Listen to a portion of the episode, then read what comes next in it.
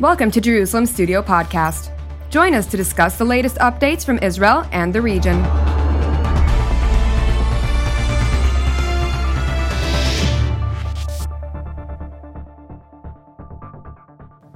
Shalom and welcome to Jerusalem Studio.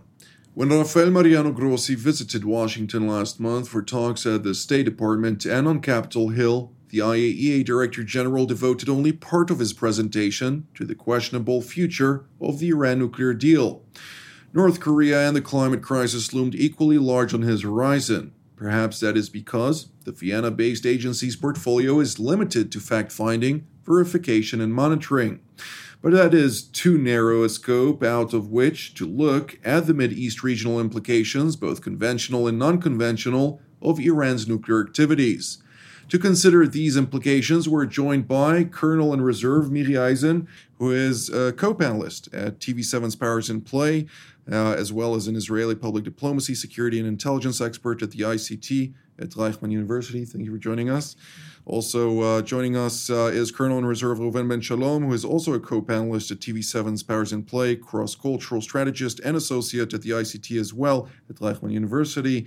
And uh, also with us is Amir Oren, our TV7 editor in large, at large, host of Watchmen Talk and uh, the new host of TV7 Powers in Play. Let me start by congratulating all of you for recording uh, last week and, and airing it on Friday. Uh, Powers in Play. It was very interesting indeed. But getting down to our topic of the day, Mr. Oren, give us a broader understanding. Where are things standing at this critical juncture in time? Well, apparently, um, there is yet uh, to be any real progress on these talks. We are waiting uh, any day now, any week now, for some announcement uh, regarding the resumption of the Vienna talks uh, and hopefully um, a real rush towards uh, some uh, conclusion. But uh, while everyone is waiting for that, um, there are other events um, which are concerning all of us in the Middle East. And uh, we have seen recently um, a few of those. For instance, the uh, drone attack by pro Iranian militias on the American garrison at Al Tanf, uh, which is uh, close to the Jordanian border and uh, tactically situated on the road between Iraq and Lebanon via Syria which is, of course, uh, one of the uh, transportation uh, accesses that the Iranians are using to transport precision guided munitions to Hezbollah. Uh, they have said, the uh, Iranians and their proxies, that this attack came uh, as a response to Israeli attacks of Iranian targets in Syria. And official Israeli sources um, last week uh, told reporters that the Iranians uh, are indeed improving their entire array of uh, surface to air missiles as well as their uh, drones in, um, in Syria.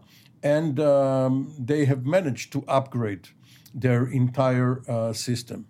Uh, to counter that, Israel not only showcased the blue flag exercise, with at least seven other nations, seven other air forces uh, in the Israeli uh, uh, southern half of uh, the Negev, but also uh, published details of its preparations to uh, strike at Iran if the need arises. Indeed, and of course, with emphasis of at least, we will move to the fact that the Iranian nuclear program whether we see the, the Joint Comprehensive Plan of Action or the 2015 nuclear deal revitalized and revived into uh, either the same as it was back in 2015 or uh, a JCPOA plus uh, so called. Uh, it's going to serve the Iranians either way on its regional aspirations, on its expansionist endeavors, uh, either by receiving significant amounts of money in response to limiting its nuclear program, at least what is known to the, the international community at this stage, or, uh, of course, advancement into a nuclear weapon, then then grants them the umbrella to protect all of its endeavors uh, as a deterrent force to any potential strikes. How do you see this actually um, challenge the, the process in which, on the one hand, Israel needs con- to contend with realities on the ground and, and developments that uh, are impacting the security of Israel, both directly and indirectly, and then on the same uh, note, also dealing diplomatically with an international community that is seemingly prioritized in other areas of the world. How do you prick that balloon?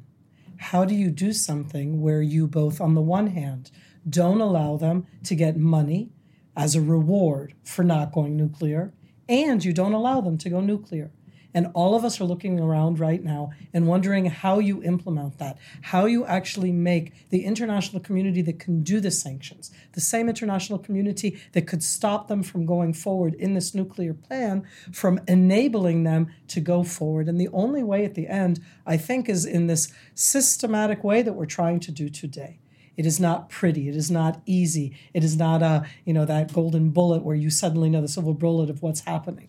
You have to call them out on what they're doing. You have to show that encroachment as they're going from Iran through Iraq. And we saw the elections in Iraq, from Iraq through Syria. We all know what's going on in Syria. But to make sure that it doesn't become a given that what Iran has done over the last 10, 15 years, in together with that nuclear program, playing it with one way, expansion on the other way, that it doesn't turn into, oh, we'll let them expand, but they won't go nuclear. And as I, as I say, it's very challenging. And I very much connect here to what Amir mentioned before with the seven um, air forces coming into Israel and showing that there are all sorts of forces who want to highlight this anti Iran expansion and nuclear meaning yes to sanctions, don't allow them to suddenly have the free rein of money coming in, and at the same time, don't let them go nuclear. It's not just United States, you want to do one thing, there are opinions here that are important. Indeed. Colonel Ben Shalom? Until recently, I thought that this could drag on for a lot more, for, for a long time.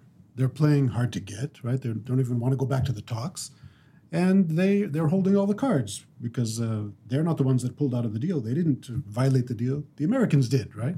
So, uh, but now we see the rhetoric, at least from the Americans, saying we're at a critical moment. I'm not sure I even understand why, but they say so. Now is a critical moment. Probably what they mean by that is every day we wait, the, the Iranians learn more. You can't unlearn what you learned, right? Even if they put it on the shelf, still they they advanced, and even 10 years down the road, they will have that advancement. So the Americans are stepping it up even in a way sounding like Israelis, we like to say all options are on the table. We like to push that narrative. The Americans have been saying that too now.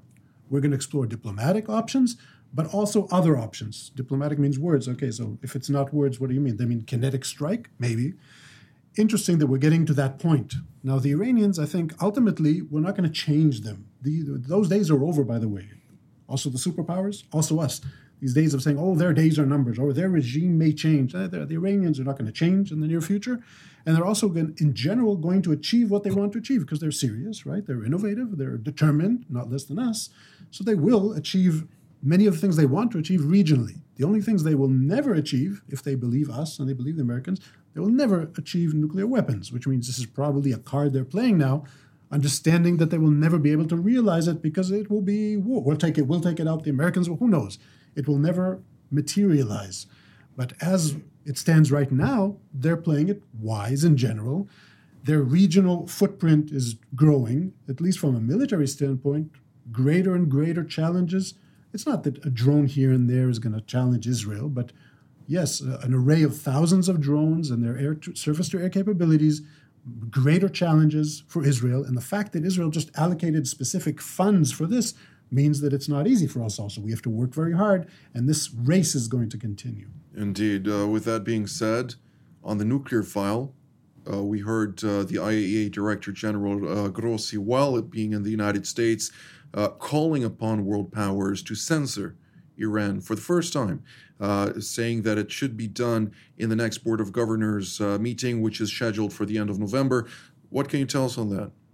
You won't be shocked uh, to hear that they are already doing so, that world powers and Israel uh, did not rely on the IAEA alone to uh, monitor, to uh, uh, plant sensors or um, use satellites uh, to find out what is happening at uh, either the declared or undeclared sites. However, um, what uh, Reuven uh, just said reminded me of an old folk wisdom, Jewish folk wisdom, connected uh, with a mythical figure called Herschel of Ostropoli. Um, supposedly, uh, this was uh, a very weary traveler who, after uh, having traveled all day, got into some uh, town, uh, was very hungry, didn't have anything to eat all day long, broke into some house, found the family at dinner, and told them, If you are not inviting me to have dinner with you, I am going to do what my father did in a similar situation. So they were uh, quite afraid of what he could do, invited him to dinner, and once it was over, were very curious to find out what his father was doing in a similar situation. And then he said, went to bed hungry. If diplomacy doesn't work, we'll try some more diplomacy. The uh, Biden administration has so much on its plate domestically now with the infrastructure bill. And in foreign affairs, Taiwan seems like the big question, China in general, but apparently Taiwan as a, a potential crisis. They don't have a lot of time and patience to deal with Iran now. So, those Israelis who hope that if the Iranians don't go back to the uh, nuclear talks, which the previous government was against anyway, um, cannot expect the Biden administration to do the bidding. So we cannot rely on the Biden administration to uh, at least provide certain backing or the tools necessary to uh, ensure the security of the state of Israel at this stage? Isn't it odd that when in 2015 16, when the United States left this nuclear um, pact, okay, um, we had a lot of voices inside Israel because we were very much against it. I mean, I think that Amir and I had enough to talk about at the time that it had its good parts, its bad parts, but it wasn't the type of agreement that we said, oh, that's exactly what we wanted. And yet here we are right now going, oh no, the United States isn't going to go back. And I'm so, what about you can't do something else? It's the Iranians get to define what's happening and they get to um, expand, etc. There are many forces right now within the Middle East with voices who are, are, are having these voices heard, who are standing up in their own way, okay? Iraq, in its own way, is kind of standing up a bit against their Iranian neighbor. The Gulf countries, much more so in that way. Certainly Saudi Arabia. And this type of regional um, going against Iran in general, maybe that's one of the ways to pressure it more.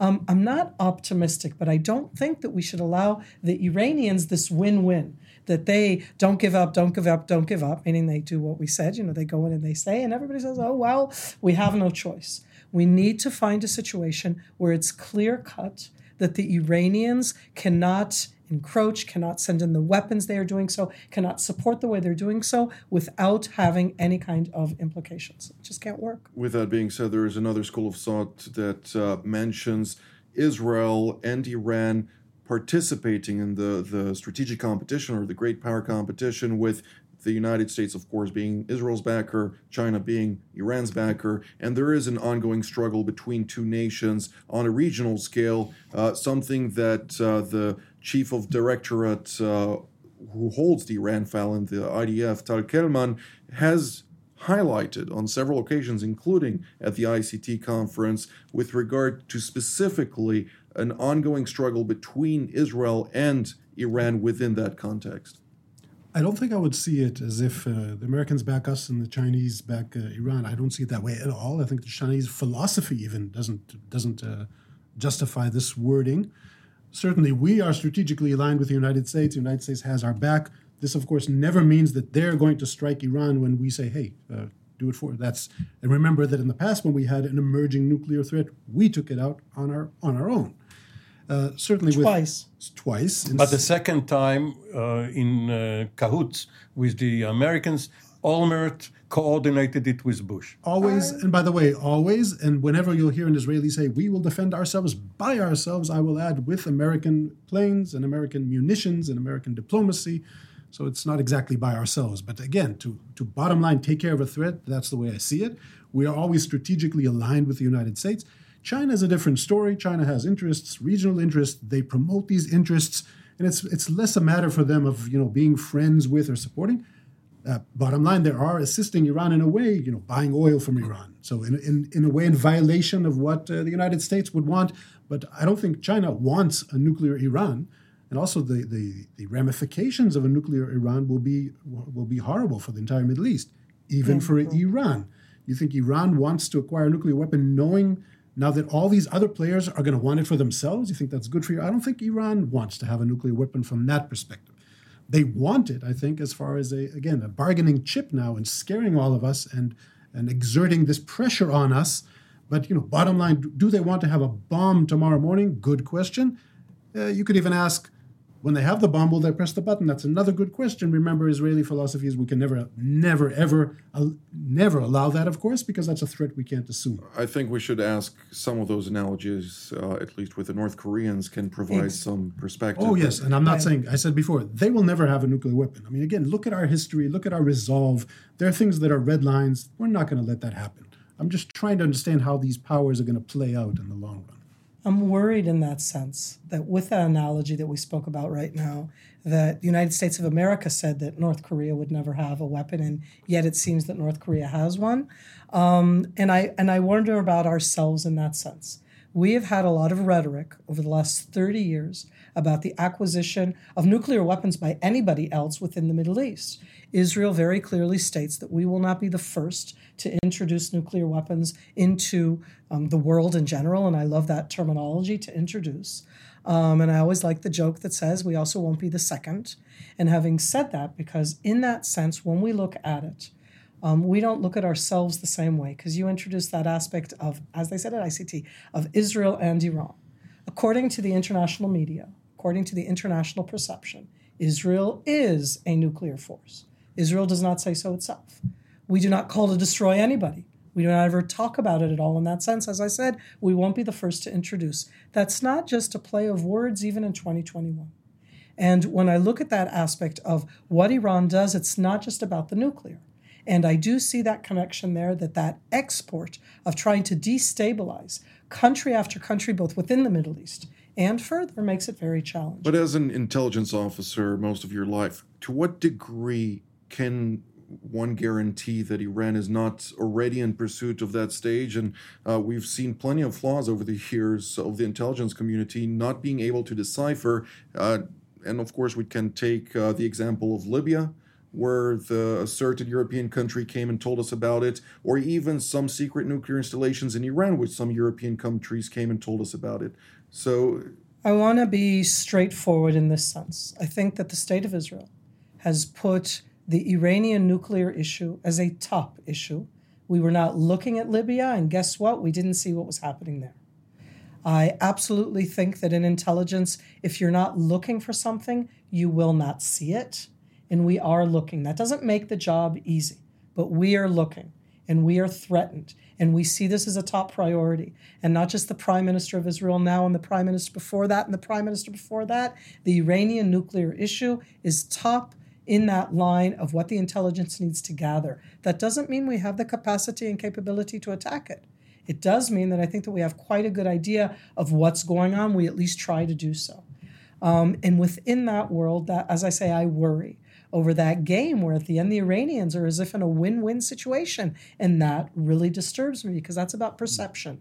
That's about the marketplace. That's not about what they actually have. Indeed. And uh, if I may uh, introduce some layman's logic, when we're looking at uh, the Iranian nuclear file, we've heard on several occasions, of course, and this is a theory that has been um, highlighted on several occasions by a former commander of yours, General uh, Brigadier General Yossi in, uh, retired or reserved. Uh, when we're talking specifically about Iranian nuclear aspirations, is it possible that they are advancing additional installations in, let's say, Syria, where it has a significant foothold, or alternately in uh, the Republic of North Korea? Yes, and they uh, may uh, even get it uh, from Pakistan if, uh, for some uh, by some contingency, the current uh, uh, government in uh, Pakistan implodes and nuclear warheads start leaking everywhere. But let me challenge um, this dogma. Um, and yes, nuclear proliferation in the Middle East uh, is going to be very negative. Turkey, Saudi Arabia, Egypt, the uh, UAE, uh, many others would like to have one. For Israel, whatever Israel has is an insurance. It is not to be uh, used under any but the most dire circumstances. But even let's say that tomorrow uh, we are surprised by an announcement in Tehran that they do have nuclear weapons, plural, not only one, as Reuven mentioned, because a single bomb would not do them any good, but they do have several, and they even have a second strike capability. That even if Israel strikes them, they still have something in which, through which to strike Israel. So what? The old think tank or game the- theory um, uh, dogma uh, or paradigm that once you have a nuclear weapon, you are going to paralyze the other guy's moves. Uh, ostensibly, if uh, Iran wants to uh, have Hezbollah or Hamas strike Israel, Israel will be powerless to respond because Iran would be nuclear. This is not our experience uh, for the last uh, 70 years or so.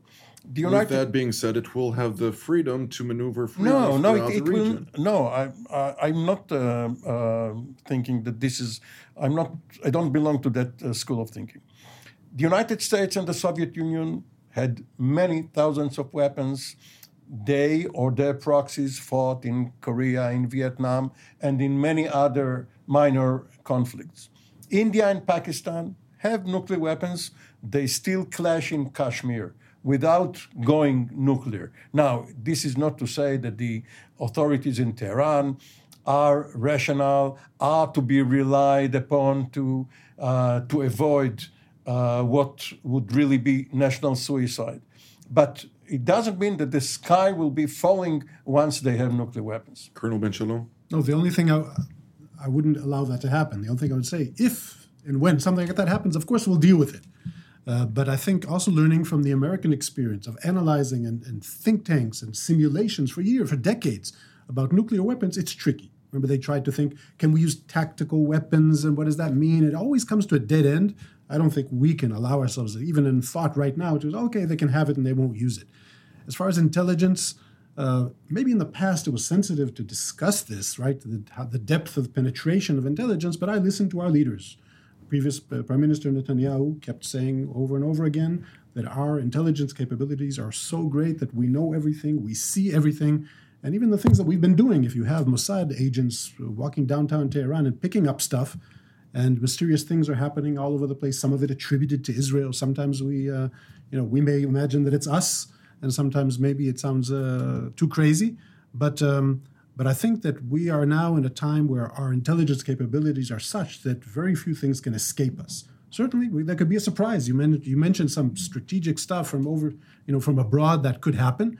But I think even the IAEA is still in the picture. Remember, they're not ousted. We have a general understanding of what's happening now. We in general know what's going. So we know where we stand. It's not like we're going to wake up tomorrow morning with an arsenal of nuclear weapons. But, but having said that, and I agree, of course, um, as long ago as the late 1980s. There were groups in Israel within the system who uh, had uh, been thinking very deeply and broadly about uh, the scenario of an enemy, Iraq, Iran, someone else, uh, announcing that uh, it had nuclear weapons. It won't be the end for Israel. Indeed. Well, we're drawing near to the end of the program, and I'd like to give each and every one of you at least a, a closing statement and analysis for the near future. Colonel Eisen, bless you, first of all. And Thank you. we'll start with you. Um, I'm going to start with something totally different and just add in.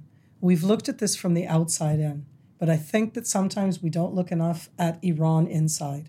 This nuclear quest has cost Iran. It has cost the next generation. It has decimated the, decimated this country, and and I wonder what that will do. At the end, you can do it oh so long. We saw the same thing in North Korea, and at the end, you want to hope. It's not about democracy, but you want to hope that they will change that, that they realize what this has done to them.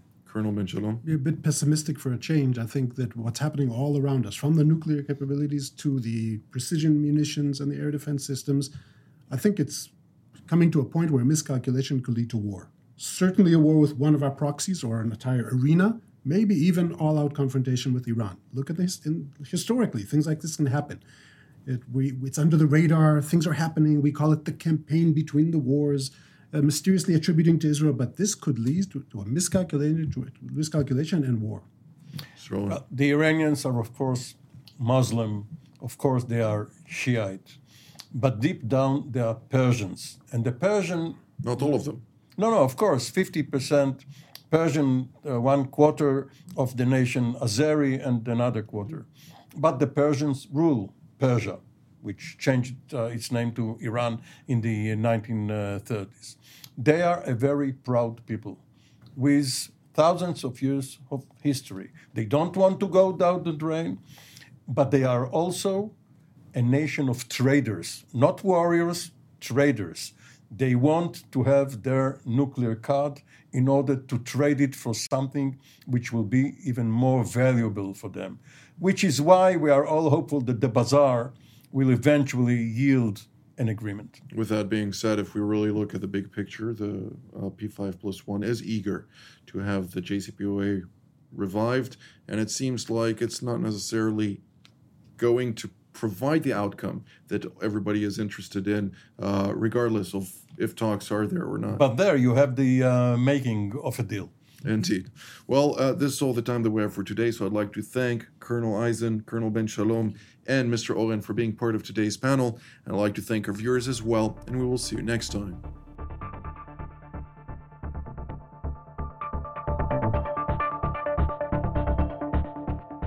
Thank you for joining us in another Jerusalem Studio podcast. For more content on Israel and its region, we invite you to visit our website at tv7israelnews.com and follow us on social media.